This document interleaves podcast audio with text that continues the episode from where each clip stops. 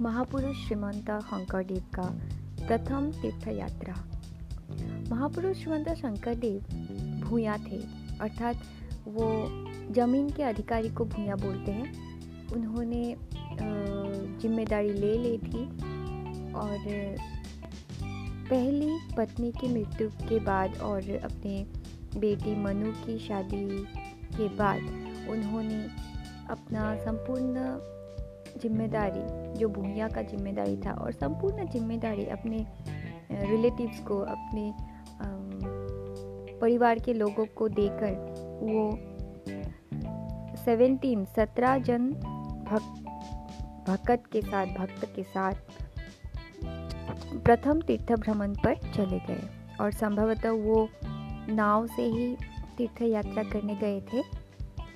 और भारत के विभिन्न क्षेत्र पर, जैसे कि गया श्री क्षेत्र मथुरा, वृंदावन, बदरिकाश्रम होकर उन्होंने भारत दर्शन किए थे और पुरी में भी गए थे।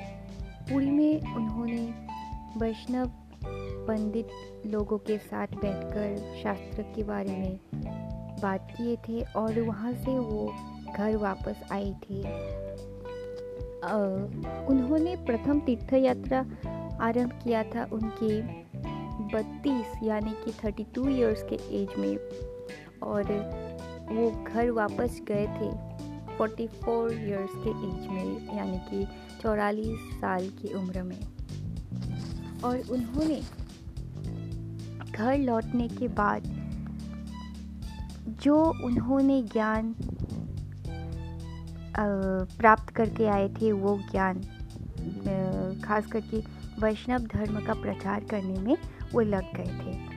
और, वो लौटने के बाद अपने परिवार के लोगों से भी मिले थे और अपनी दादी खेर खुती से भी मिले और उन्होंने और उनके परिवार के लोगों ने उनको फिर से शादी करने के लिए बोला और सबके अनुरोध को रख मतलब रख कर उन्होंने द्वितीय, यानी कि सेकेंड मैरिज द्वितीय विवाह किया कालिंदी आई के साथ।